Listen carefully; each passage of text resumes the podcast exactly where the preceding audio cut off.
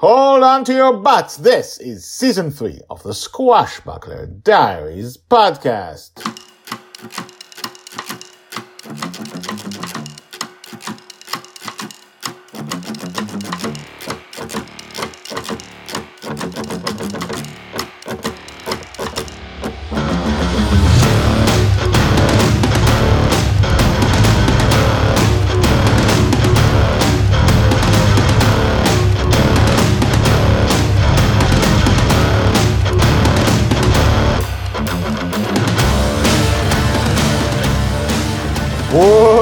Welcome back. My name is Guy Hasson, and you are listening to the Squashbuckler Diaries podcast, a daily podcast about Joy Shelley, the girl who is lost in dreams. We are now going back, back in a half from the last few episodes, back to the story we had with the Guardian and with looking for the Red Dragon. On the way, they stop in various dreams, if only to eat and drink, well, to get food and drink and water for uh, joy and other stuff. So now, something completely different. Season 3, episode 84, The Pride of Lions, part 1, The Lioness. Joy's age nine and a half, told by Grandpa Walt. It's the savannah, Madeline says as she looks over the railing.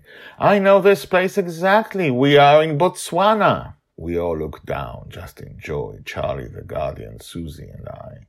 Bonny's revenge hangs a kilometer above the dry ground, waiting for our decision. I've been here exactly, Madeline is excited. I've made friends here, over there. She points to a series of huts amongst vegetation. I cannot wait to revisit. Justin touches the sword on his hip as he goes to the helm. Stay on watch, folks. We don't know what this dream is about. Joy and Justin are fully armed and wearing jetpacks. All of us, except the Guardian Madeline, have jetpacks. Madeline doesn't need one, of course. She has a super wheelchair. Justin lands carefully a few centimeters above the ground and Joy begins to lower the ramp. It feels actually comfortable here, Susie says, like coming home. It is like coming home to me, the Guardian says. I have not seen views like this in almost a century. Justin throws him a look of surprise, then hides it. This is quite possibly the most he has revealed of himself ever since he let himself out of the infinite prison. Let's go. I go first, Justin says. Then Madeline, then Joy, then the Guardian, then Charlie. Dad, Mom, stay behind until it's safe. No one argues. They begin to go down the ramp in that order. Madeline stops. Over there! Lions! She points to a pride of lions hiding under the shadow of a baobab tree. They stop. The pride is made completely of female lions, I can see now. They notice us and rise to their feet. Stay alert, Justin says, one hand on the hilt of his sword, another on his laser pistol in its holster. Taken.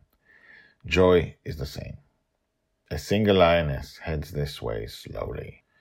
I want to feel danger. I know I should feel fear, but for some reason I don't. It is all right, Madeline says, still on the ramp. Don't, don't anger her. Maybe she will go away.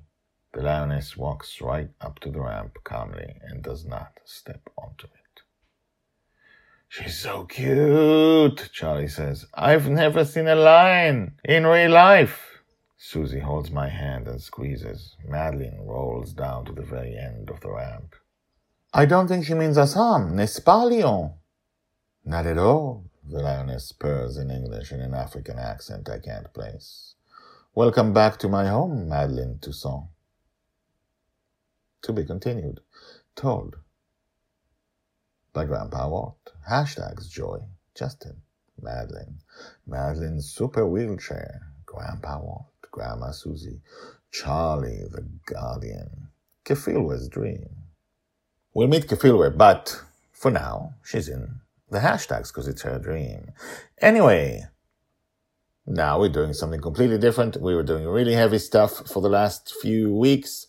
Now it's time to do something different. Tell me what you think. Email me, guyhasson at gmail.com. That's G-U-Y, Guy. Hasson is H-A-S-S-O-N at gmail.com. Tell me what you think of this episode, of this change of pace, and about this lioness. Tell your friends about the Squashbuckler Diaries. Subscribe, like, and I will see you tomorrow to see what happens next. Bye bye.